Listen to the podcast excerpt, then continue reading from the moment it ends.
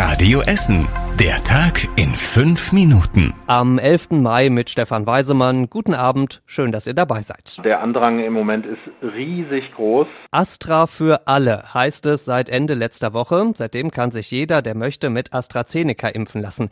Arbeit für alle heißt das in den Arztpraxen bei uns in Essen. Seit Freitag klingelt bei vielen Hausärzten quasi ununterbrochen das Telefon, zum Beispiel bei Axel Schäfer im Medizentrum in Borbeck. Wenn wir hier am Tag dann noch zu unserem zusätzlichen Praxisbetrieb 80 bis 100 Patienten impfen, das ist schon wirklich für alle eine ziemliche Strapaze und Herausforderung. Ähnlich läuft's bei Dr. Köhn in Freisenbruch. Der impft jetzt schon an mehreren Tagen in der Woche.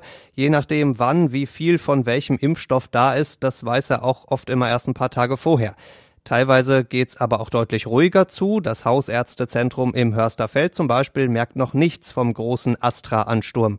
Einen kleinen Tipp impfen wir euch zum Schluss noch ein. Wer verhindern will, dass den Mitarbeitern bei den Ärzten die Ohren verglühen, der sollte vorher schon mal auf die Internetseite von den Ärzten gucken, denn viele schreiben da auch schon, wie es bei denen in der Praxis am besten abläuft.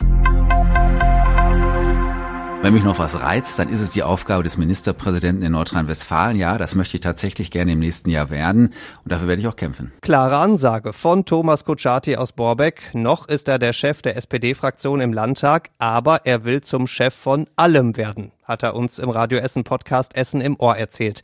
Und auch, was für ihn das Beste an der SPD ist, das ist das Soziale, aber anders als man denken könnte. Meine Frau ist auch äh, in der SPD Mitglied. Wir haben uns übrigens damals auch kennengelernt in der SPD. Also das, äh, das war das Beste überhaupt, was es in der SPD gab, äh, insbesondere meine Frau. Kutschaty hat auch erzählt, warum er für einen Deckel auf der A40 zwischen Frohnhausen und der Innenstadt und gegen Olympische Spiele 2036 in Essen ist. Den Podcast gibt's auf radioessen.de und überall da, wo ihr euch sonst Podcasts runterladet. Gehen Sie gerade mit Ihrem Hund Gassi? Sind Sie auf dem Weg zur Arbeit oder kommen Sie von da? Oder hatten Sie Corona und sind genesen? Oder sind Sie sogar geimpft? Das alles könnten Fragen sein, die Polizisten stellen müssen, wenn sie nachts Menschen bei uns auf der Straße sehen. Es gilt ja eine Ausgangssperre bei uns, aber die richtig zu kontrollieren, das ist quasi unmöglich. Wir kontrollieren nur, wenn es wirklich Auffälliges gibt, sagt die Polizei auf Radio Essen Nachfrage. Und wie selten das ist, das zeigen schon die nackten Zahlen. Seit dem Start der Ausgangssperre wurden gerade einmal 91 Verstöße bestraft. Bei so einer großen Stadt wie Essen ist das in zweieinhalb Wochen praktisch gar nichts. Für Menschen, die sich gegen die Ausgangssperre sperren, gibt es also meistens einen guten Ausgang. Logistiklager statt Druckdienste.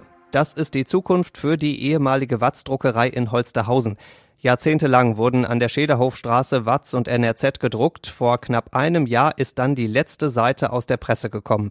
Seitdem stehen die riesigen Hallen leer, aber jetzt hat ein Projektentwickler aus der Innenstadt dieses riesige Gelände gekauft. Er will die Hallen zum Lager für Lieferungen machen. Firmen können von Holsterhausen aus dann ihre Waren in und um Essen ausliefern und das Ganze auch am liebsten elektrisch, heißt es. Die Hallen werden dafür in bis zu 18 Teile aufgeteilt. Der größte Vorteil, alles kann quasi so stehen bleiben wie bisher. Es muss also nur umgebaut, aber nichts abgerissen werden. Lieferdatum für das neue Logistiklager in Holsterhausen ist in rund zwei Jahren. Jahrelang war es relativ ruhig im Nahen Osten, jetzt gibt es dort wieder heftige Kämpfe. Vom Gazastreifen aus beschießen militante Palästinenser Städte in Israel. Hunderte Angriffe gab es mittlerweile. Israel wiederum reagiert mit Luftangriffen, unter anderem auf Raketenfabriken, heißt es. Bei diesen Kämpfen sind auch schon mehrere Menschen getötet worden. Wie viele genau, das ist unklar. Warum eskaliert die Lage gerade jetzt so? Unter anderem hatten die israelischen Behörden angedroht, dass sie in Jerusalem die Häuser von palästinensischen Familien räumen wollen. Und zum Schluss der Blick aufs Wetter. Ein bisschen weniger grau, dafür ein bisschen mehr blau und auch die Sonne kommt mal raus. So wird's morgen bei uns in Essen. Dazu frühlingshafte 18 Grad. Die nächsten Nachrichten bei uns aus Essen gibt's bei Radio Essen wieder morgen früh ab 6. Bis dahin wünschen wir euch einen schönen Abend. Das war der Tag in fünf Minuten. Diesen und alle weiteren Radio Essen Podcasts findet ihr auf radioessen.de und überall da, wo es Podcasts gibt.